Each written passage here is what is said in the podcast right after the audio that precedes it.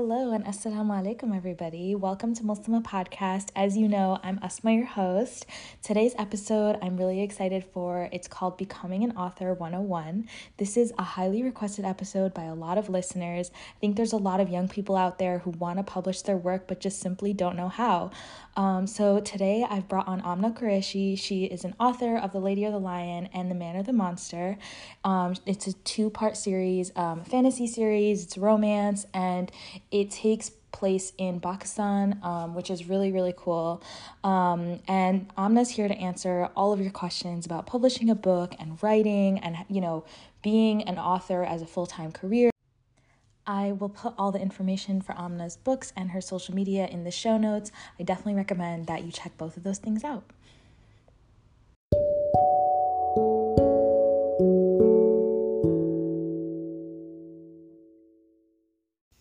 Assalamu alaikum, Aamna.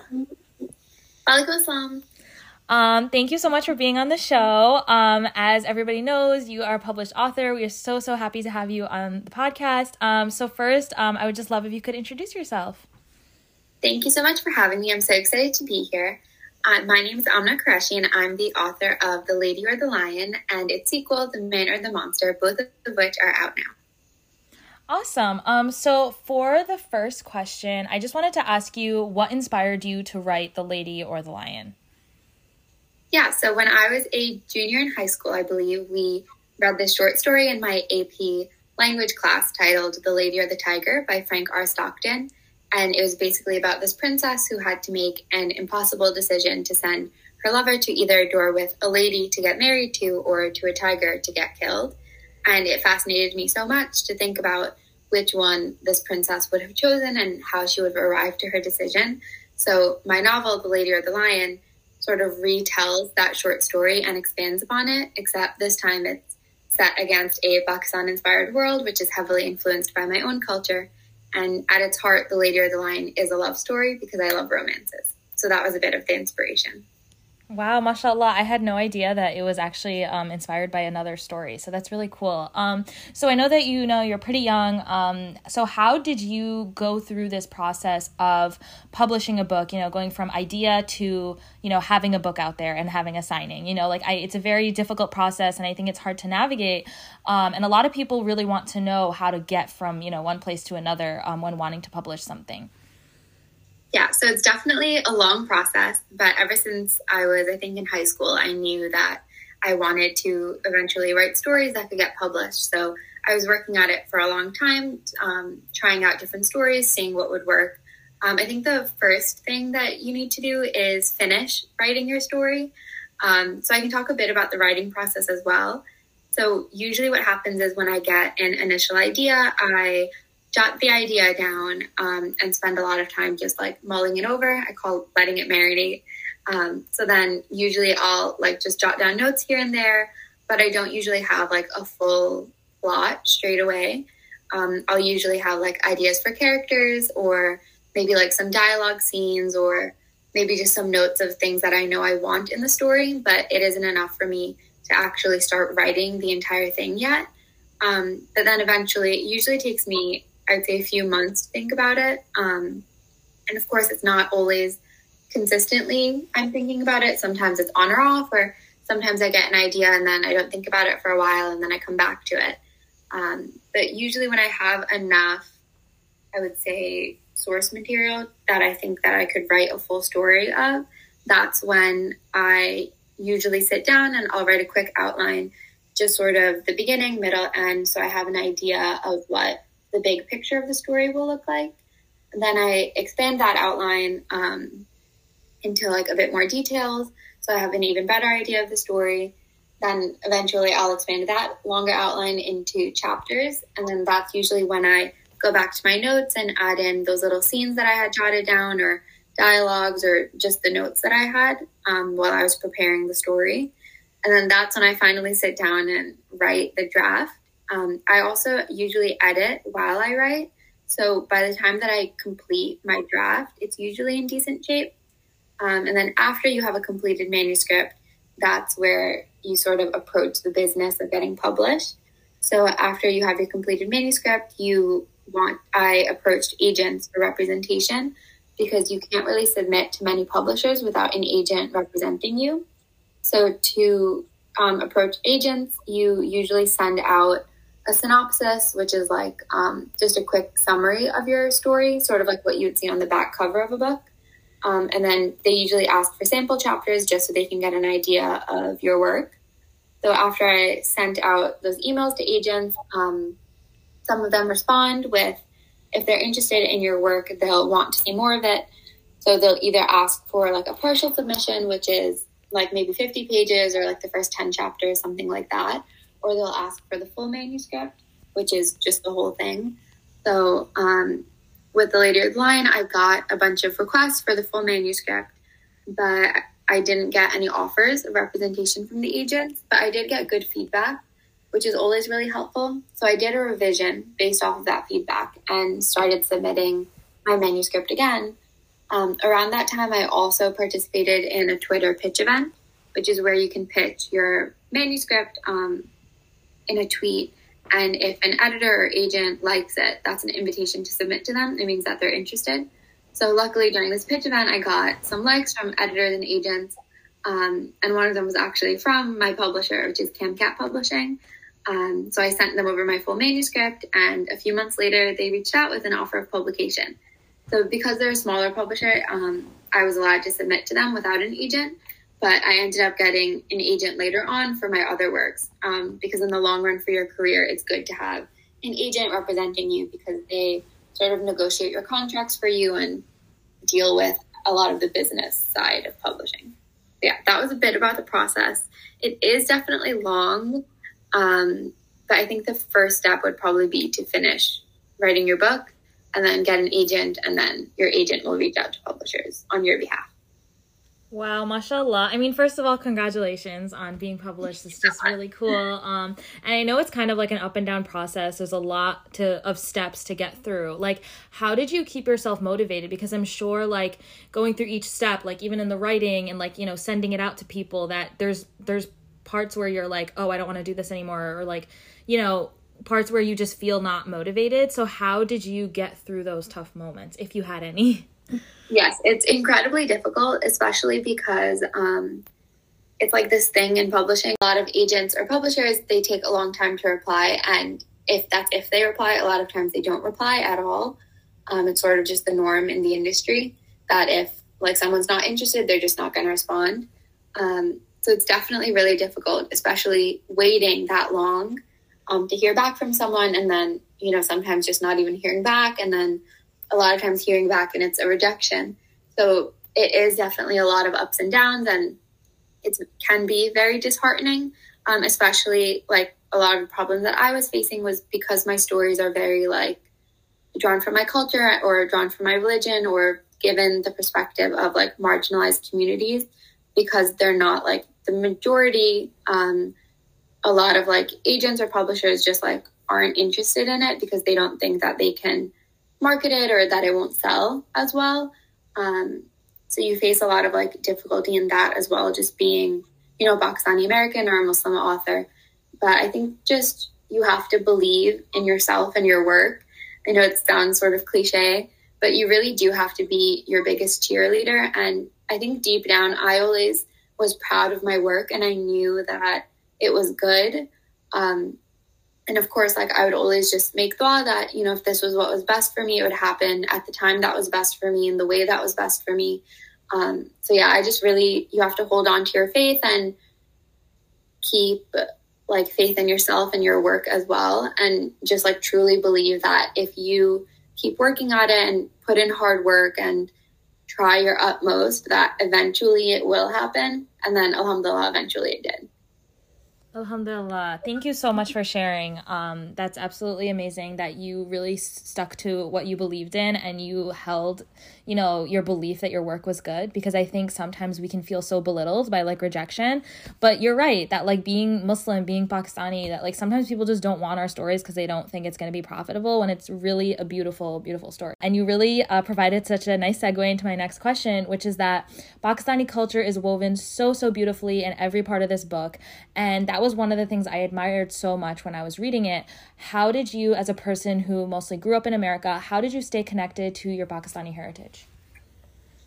Yeah, so I love Pakistani culture, and that was actually something that I had a lot of fun with when I was writing.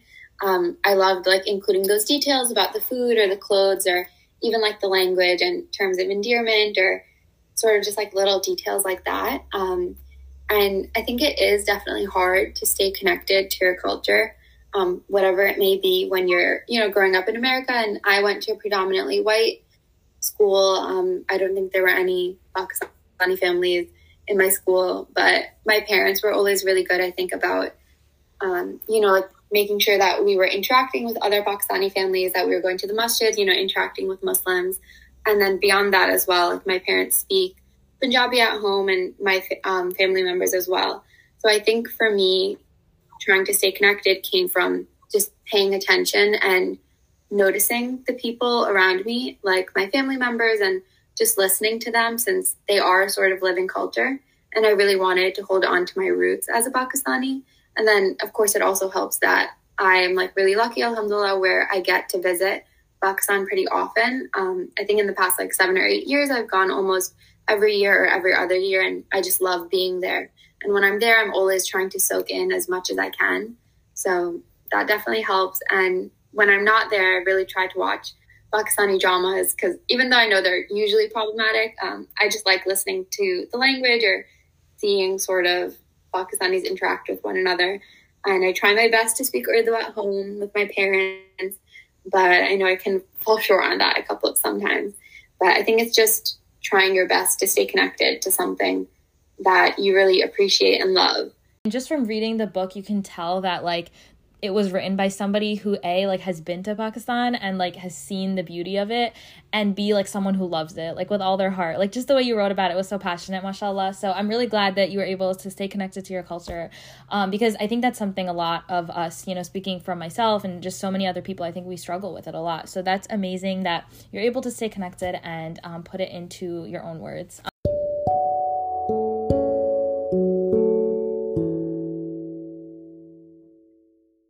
Speaking of the main character, um, she's so cool, mashallah, very adventurous. Um, when writing a main character like Durkhanay, like what was the process like? How did you create her? And like, was there anyone in your life that maybe inspired you, or it just came from within? Yeah, so a lot of times when I'm writing, um, I think my main characters are largely influenced by myself and maybe some emotions or whatever I'm going through at the time. And now it's sort of funny because I wrote this book a few years ago now, so it's sort of funny to look back and remember sort of some of the emotions I was feeling or see how it manifested in her. But I think I also took a lot of inspiration from my friends, um, who I think are all very dramatic and emotional, but also just exceedingly vivid and complex.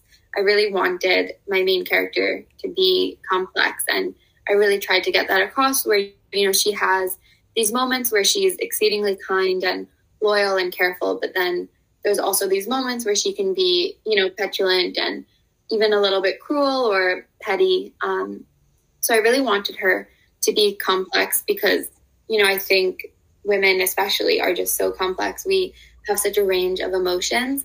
Um, and then beyond that as well, I wanted Durkhanay to just be really strong um, because I'm always astounded by all of the things that my friends and, you know, my girl cousins and my sister and even me, like everything that all these girls go through um, and how they manage to juggle, you know, their families and school and jobs. And on top of that, emotional turmoil with, you know, maybe boys or relationships or whatever is going on. And I think Durkhanay also goes through a lot in her journey, but um, she perseveres and pushes forward and, you know, tries her best and doesn't give up.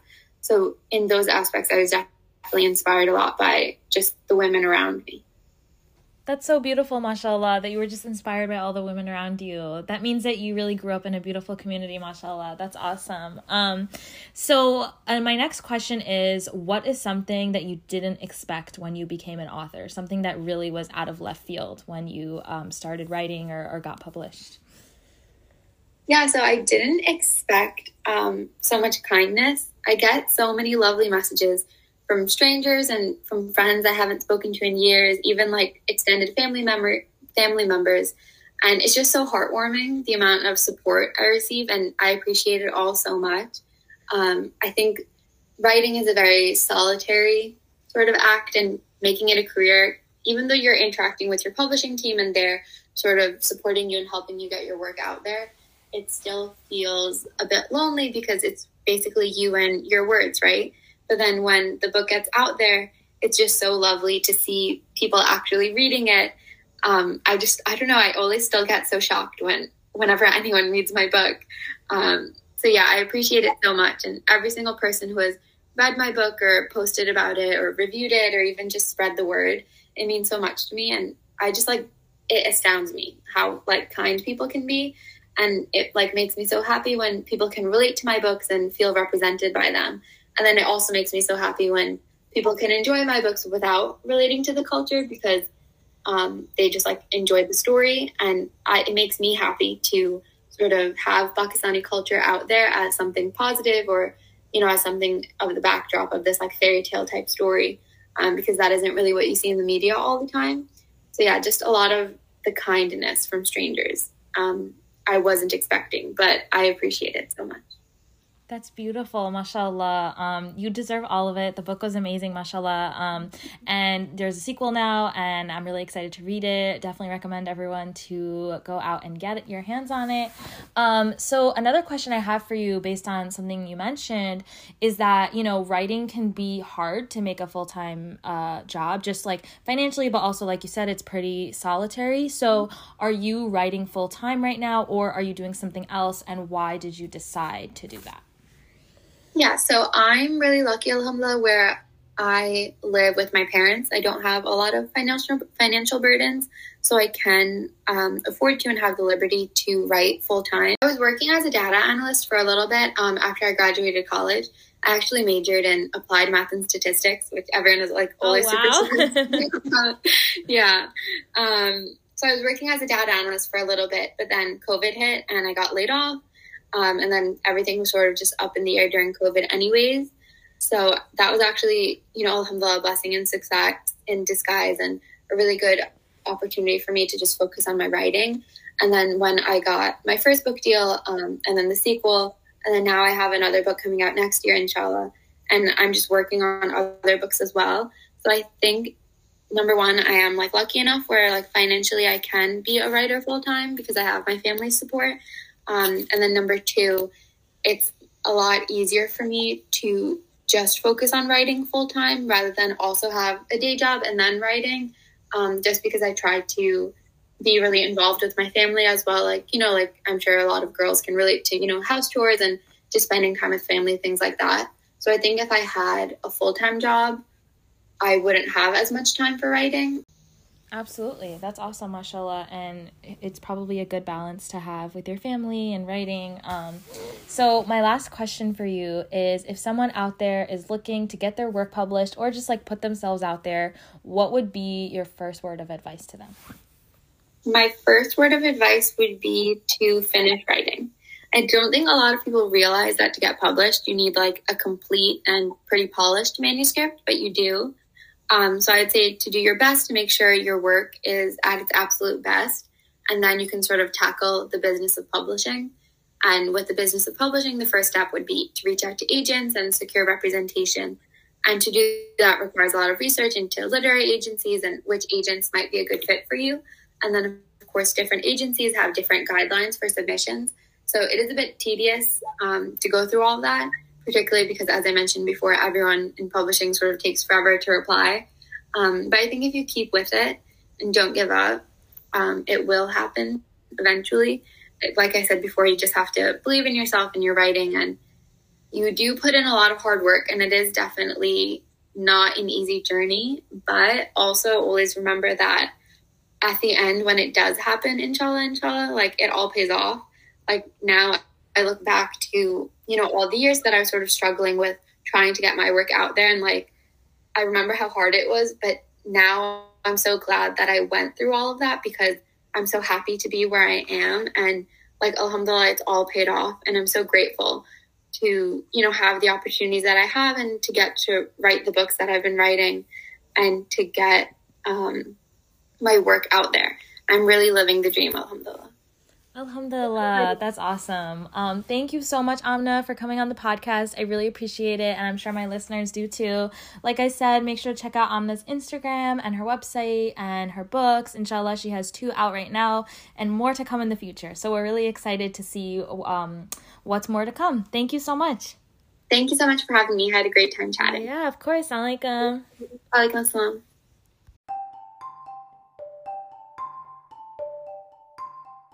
Thank you for listening to another episode of Muslima Podcast. To stay updated, make sure to follow us on Instagram at muslima.podcast. And if you enjoy listening, make sure to leave us a review on Spotify or Apple Podcasts. Thank you so much and see you next week.